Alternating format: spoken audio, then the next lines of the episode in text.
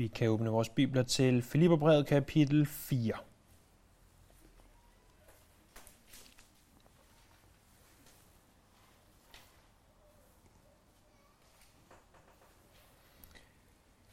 Her ved, øh, ved brevets slutning, ved det fjerde kapitel, der mindes vi, at den her bog, den handler først og fremmest om, hvordan Jesus han er vores et og alt. Hvordan Jesus er den, som vores liv centrerer sig om. Øh, at han er vores glæde, uanset omstændighederne. Når vi sætter ham i fokus, så er vores Jesus også vores i kapitel 1 liv. I kapitel 2 eksempel. I kapitel 3 mål. Og i kapitel 4 styrke. Øh, det er det, som er temaet for bogen, at Jesus må være vores et og alt. Og han er altså vores liv, vores eksempel, vores mål og vores styrke. Og vi ser her i det fjerde kapitel, hvordan han er vores styrke, og vi vil se tre aspekter af den styrke. Øh, tre øh, aspekter af, hvordan at Jesus kan være vores styrke øh, i forskellige situationer. Til sidst vil vi også se de afsluttende hilsner. Først vil Jesus være vores styrke i uenigheder. Prøv at se der i vers 1 til 3. Og vers 1 begynder i det, som umiddelbart ser ud til at være slutningen af kapitel 3. Her står der derfor, mine kære brødre, som jeg længes efter, min glæde og min sejrskrans, stå således fast i Herren, mine kære. Jeg formaner jo det her, jeg formaner sin syge til at enes i Herren, jeg beder også dig, trofaste syndsykers, hjælp dem, for de har kæmpet for evangeliet sammen med mig og sammen med Clemens og mine andre medarbejdere, hvis navne står i livets bog. Så Paulus skriver det her brev til menigheden i Filippi. Det er et brev, som er fyldt med positive budskaber. Budskaber om, øh, hvor fantastisk menigheden er, hvor meget Paulus elsker dem, hvor meget han holder af dem, hvor meget de gør de rigtige ting. Og uanset hvor god en menighed er, uanset hvor fantastisk en menighed er, så vil der være uenigheder. Fordi at der er noget i menigheden, som vi oftest kender som mennesker. Og hvor der er mennesker, vil der opstå uenighed. Tænk bare på et ægteskab. E-, et ægteskab, hvor to mennesker møder hinanden og bliver forhåbentlig dybt forelsket og elsker hinanden og ønsker at tilbringe resten af livet sammen. Alligevel er der nogen, der siger, at der i ægteskaber kan være uenigheder om de latterligste ting, om hvad vej toiletpapiret skal hænge, eller om øh, gaflen skal ligge til højre eller venstre, eller om ægget skal vende op eller ned, eller hvad det nu måtte, måtte være. Det, det, er de, det er de, nogle gange de latterligste ting, men det opstår selv blandt to mennesker, som har lovet hinanden i ved troskab. Hvorfor skulle det så ikke også kunne opstå i kirken? Og det var det, som Paulus siger her. Der er to kvinder iblandt jer, siger han. Jodia og Syntyke. To kvinder, som egentlig elsker Jesus, men de har bare svært ved at enes. De har kæmpet for evangeliet, de her to kvinder, men de kan ikke enes. Der er et eller andet, de ikke kan blive enige om. Vi ved ikke meget mere om, men det der står her, eller vi ved ikke mere om, men det der står her, det vil være rent gætværk. Men Paulus skriver til dem, jeg formaner jer til at enes. Jeg beder også ham her manden, Synsykos, som vi heller ikke ved yderligere om, øh, kan han ikke godt hjælpe dem til at komme til at enes?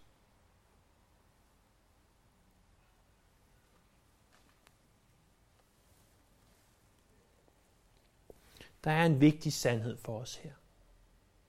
Øh, en sandhed, at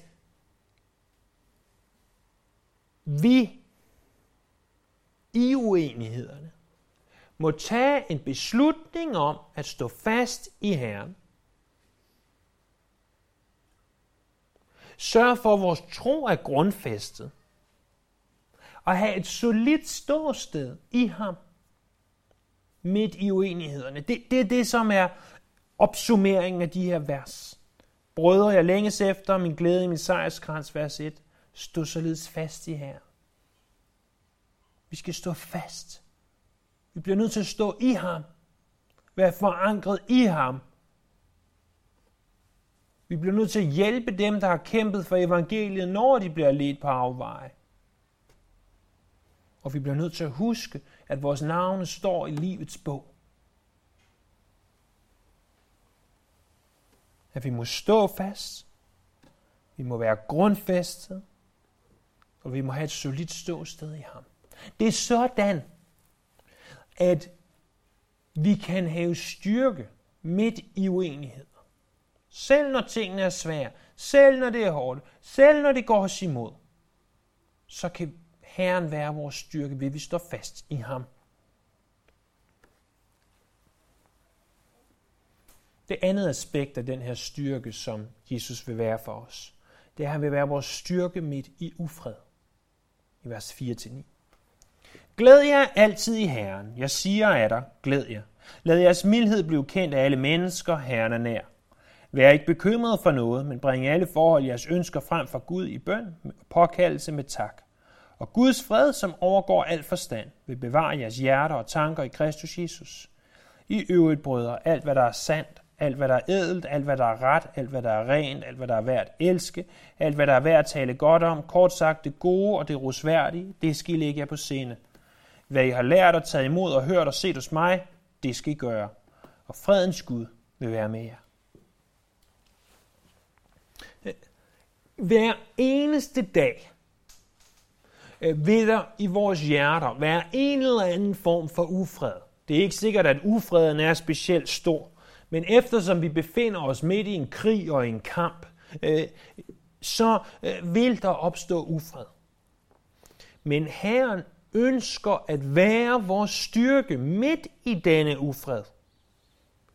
Hvordan ønsker han det? Det ønsker han for det første ved, at vi glædes i alt. Prøv at se der i vers 4. Glæd jer indimellem, når omstændighederne er de rette. Når solen skinner, og der er rygvind i Herren. Det er ikke det, der står. Der står, glæd jer, ikke indimellem, men glæd jer altid i her.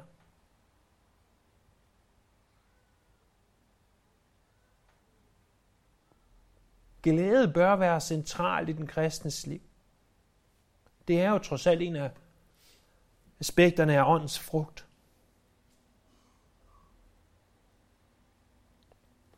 Men det taler også om noget andet. For nogen har fået den misopfattelse, at kristne ikke må være glade. At kristne helst skal leve sådan lidt dystert liv, for at de er sådan rigtig kristne. Men glæde er en ganske fundamental ting i det kristne liv. Og vores glæde afhænger ikke af omstændigheder. Og venner, når jeg ikke glædes, eller du ikke glædes, så er det fordi, vi har bevæget os længere væk fra Jesus, end hvad godt er. Så findes glæden ikke i at tro, at hvis vi tilfredsstiller vores kød, så bliver vi glade igen. Men vores glæde findes ved at løbe imod Jesus.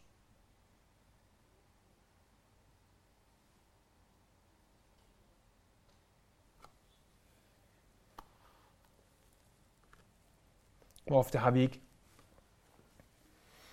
hørt om, set, eller måske endda selv oplevet ubehagelige situationer.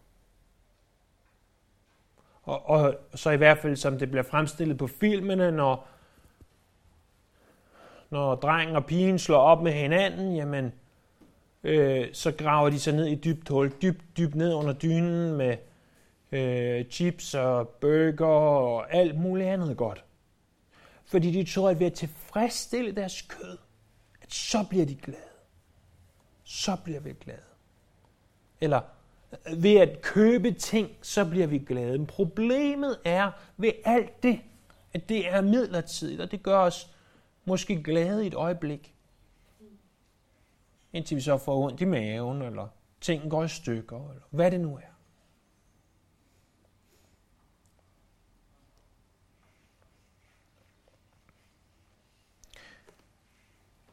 Den anden måde, hvorpå at vi kan opleve fred midt i ufreden, er ved at vise mildhed til alle. Lad jeres mildhed blive kendt af alle mennesker. Herren er nær.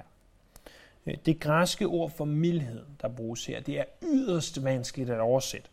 Det, det kunne retligt oversættes med et hvert af de her udtryk. Storhjertethed, overbærenhed, hengivenhed, kærlighed eller gavmildhed. Nok mest af alt skal det bogstaveligt forstås som en person, der ikke insisterer på sine egne rettigheder.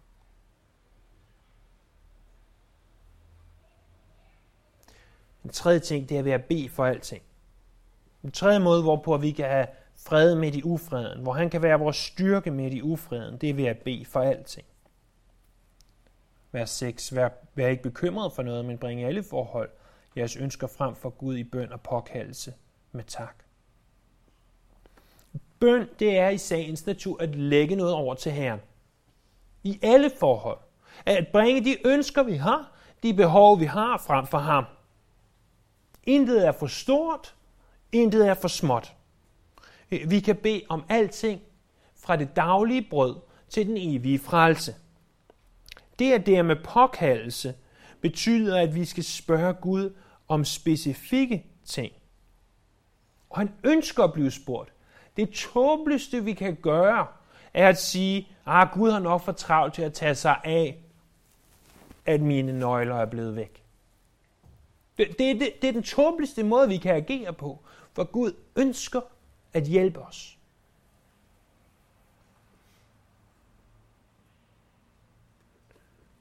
Øh, når man har børn, og specielt når man har en på, på fire år, Øh, så begynder man at forstå, hvad det her betyder. Der er jo ikke noget, som, som Lisa og jeg hellere vil, end at hjælpe vores børn. Med de ting, som de har svært ved, og de ting, som de ikke kan. Det er ikke sikkert, at vi altid ønsker at hjælpe dem på den måde, de ønsker, ved at gøre det for dem, men ved at lære dem, hvordan de gør. Men sådan et barn kan let blive frustreret og råbe og skrige og, og opfører sig hysterisk, når noget ikke lykkes. Hvor hvis siger, så spørger dig om hjælp. Så, så hvis du bare spurgte, om vi ikke lige kan hjælpe dig en lille smule med din sko, i stedet for at du begynder at råbe og skide og stampe gulv, så vil det hele måske løse sig. Det kan godt være, at vi ikke vil bukke os ned og give dig skoen på, men så kunne det være, at vi forklarer dig, hvordan du gjorde. Og er det ikke så typisk os voksne også? At, at vi får at vide, at elregningen er 2.000 kroner større, end vi havde forventet, og vi flipper fuldstændig ud. Vi løber i cirkler rundt om os selv. Vi går helt amok. Åh oh, nej, hvad skal jeg gøre? Nu har vi ikke råd til mad, vi har ikke råd til tøj, vi har ikke råd til øh, kun at arbejde 37 timer om ugen, vi må have taget dobbeltarbejde. Hvad skal vi gøre? Sådan er vi som mennesker. Vi mm, fysisk stamper måske ikke i gulvet og råber og skriger. Men vi gør det i vores hjerter. Vi ligger vågen om natten og vender og drejer os.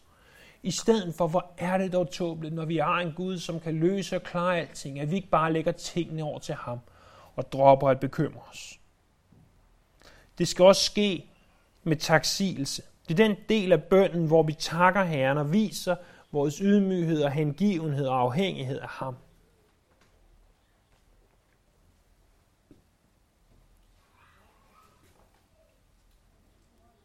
Vi kan også opleve styrke midt i freden ved at bruge vores tid på de rette ting. Det er det, der står i vers 8 og 9. Ved at fokusere på det, der er sandt og ædelt og ret og rent, og værd at elske, og værd at tale godt om, det gode og det rosværdige. Ved at vores tanker øh, beskæftiger sig med disse ting, Øh, så, så skubber vi alt ufreden ud. Fordi vores tanker centrerer sig først og fremmest om Jesus. Det her, det giver os fred eller styrke til at klare os igennem ufreden. Det giver os, som der står i vers 8, Guds fred. Og prøv at lægge mærke til, hvad der står. Som overgår alt forstand. Så ofte forsøger du og jeg at søge fred, som kommer fra forstanden. Vi tænker, hvis vi går tilbage til elregningen fra før. at der må være sket en fejl. Elselskabet må have gjort en fejl, eller åh oh nej, hvis nu at jeg spørger nogen, om jeg kan låne de her 2.000 kroner, så kan det være, at jeg kan få styr på det. Og vi begynder at tænke os frem til, hvordan vi kan løse problemet. Det er ikke forkert at tænke. Det er ikke forkert at, at udtænke. Men det er forkert ikke først at lægge sagen over til Herren i bøn. Og tro ikke, at jeg er bedre eller mere fuldkommen end nogen af jer, sikkert tværtimod, i det her. Vi bliver nødt til dagligt at blive påmindet om, at vi skal lægge alting over til ham i bøn. For det er ikke en fred, der kommer fra forstanden, det er en fred, der overgår forstanden. Det er fred midt i ufreden. Det er fred midt i krig. Det er fred midt i trængsler. Det er fred midt i livets storme. Den tredje og sidste aspekt af fred, øh, af styrke, øh, som vi ser her i Filipperbrevets 4. kapitel, det er styrke i alt. Det er versene 10 til 20. Jeg glæder mig meget i Herren over, at I nu om sider har lavet jeres omsorg for mig blomstre op. Det havde jeg også tidligere i sinde, men ikke mulighed for. Ikke sådan at forstå, at jeg har manglet noget, for jeg har lært at nøjes med, hvad jeg har. Jeg kender til at have ringe kår, og jeg kender til at have overflod. I et og alt er jeg indvidet, både at være mæt og at sulte, både at have overflod og lide mangel. Alt formår jeg i ham, der giver mig kraft. Øh, der er styrke i alt ved, at i ham, der kan vi klare os uanset omstændighederne.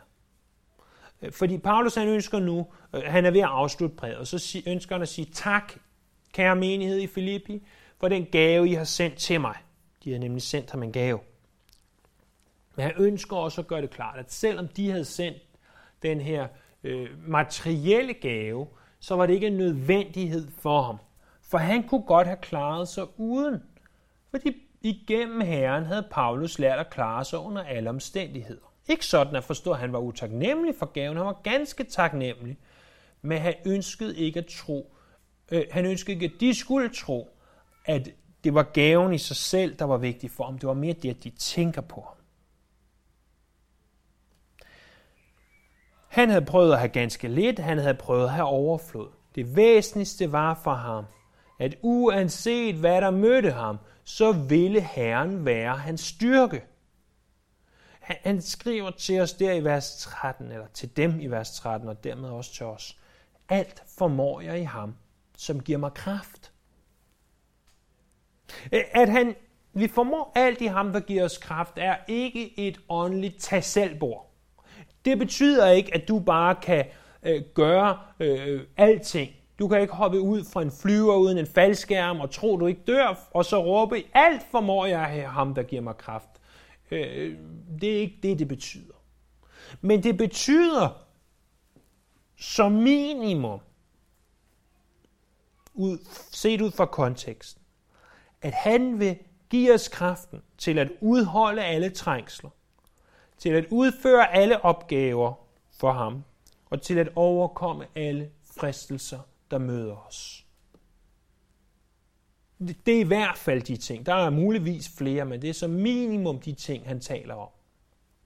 Lad os være med at tage det som et åndeligt tasselbord, men lad os heller ikke negligere det og glemme alt det, som han giver os kraften til. Fordi han ønsker at give os styrke i alt. Den anden måde, hvorpå han vil give os styrke i alt, det er, at ved at vi i ham har modtaget alt, og vi giver ud af den overflod.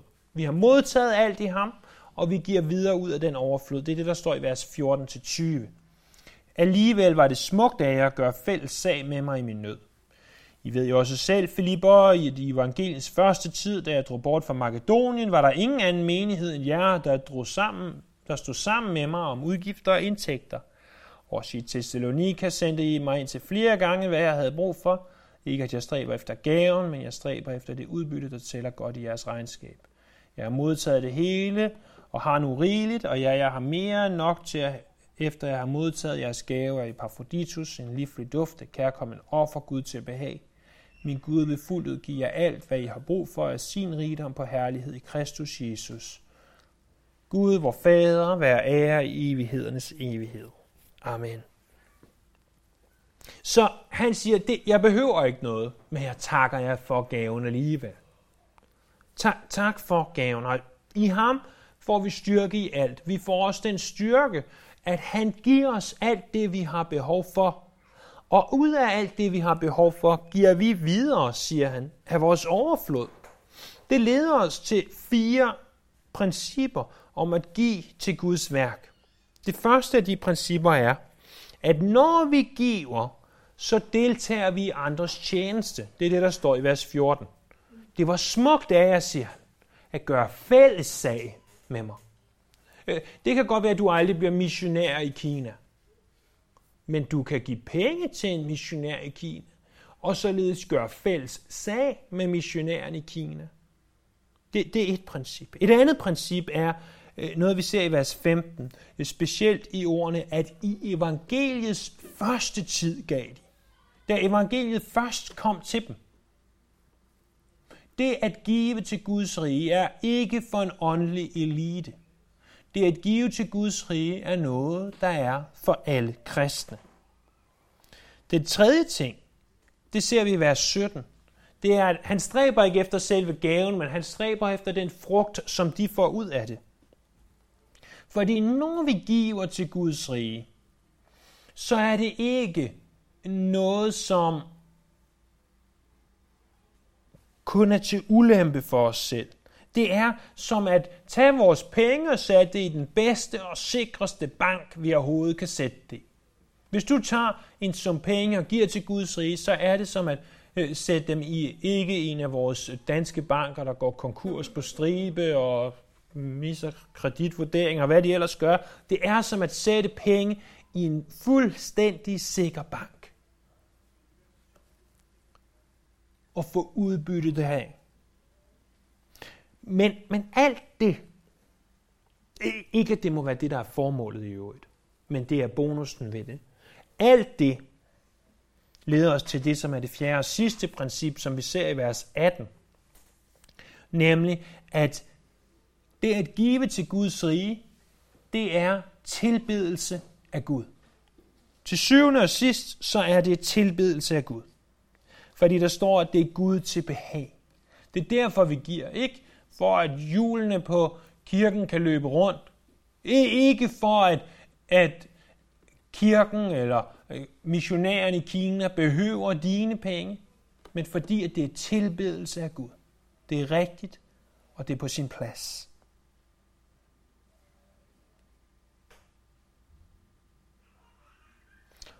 Måske har du hørt det sagt, at du kan aldrig give Gud så meget, at han ikke vil give dig det tilbage igen. Og det er også det, der står om i vers 19.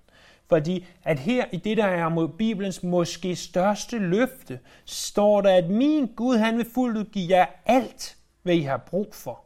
Ikke bare materielt. Han står ikke alt det, I begærer, men alt det, I har brug for. Han vil give jer alt det, I har brug for. Og det spænder lige fra frelse til åndelig opbyggelse, til mad på bord, til tag over hovedet forhåbentlig, hvis det er det, du har brug for.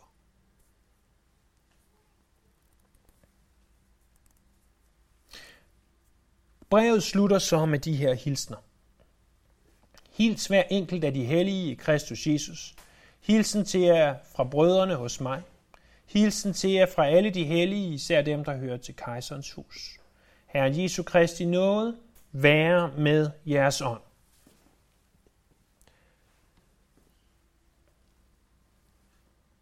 Nok det mest fremtrædende i de her hilsener, det er, at han hilser for dem, der er i kejserens hus.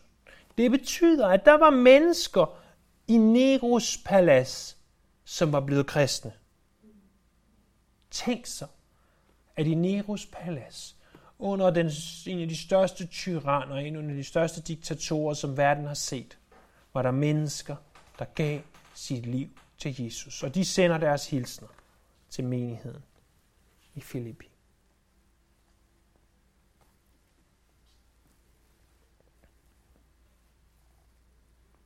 hver dag, når jeg vågner.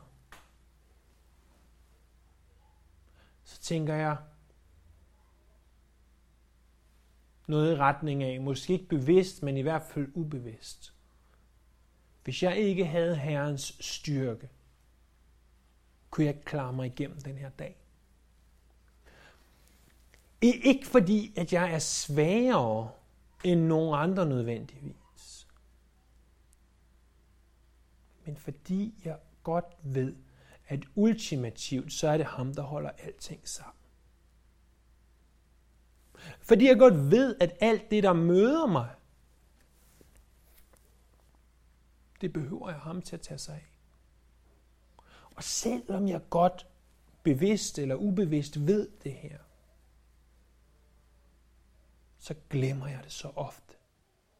Jeg tror, at jeg må være min styrke. Jeg tror, at hvis jeg spiser sundere og sover længere, og, og hvis jeg gør de rigtige ting, at så har jeg styrken til at klare mig igennem dagen. Men sandheden er, at hvis det ikke var for ham, ville jeg ikke engang kunne svinge mine ben ud over sengen. Hvis det ikke var for ham, vil du ikke kunne tage det næste åndedræt. Det er ham, der giver os livet, både fysisk og åndeligt.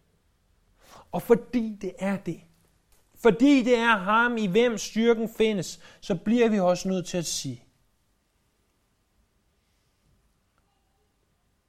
Gud, hvor fader være ære i evighedernes evigheder. Amen. Og at må Herren Jesu Kristi nåde være med jeres ånd. Lad os bede. Her tak for det her fjerde og sidste kapitel af Filipperbrevet. Tak, at, at du er vores et og alt. Du er, her vores liv, vores eksempel, vores mål og vores styrke. Vi priser dig for det, vi takker dig for det, og vi ærer dig for det. Dit vidunderlige navn. Amen.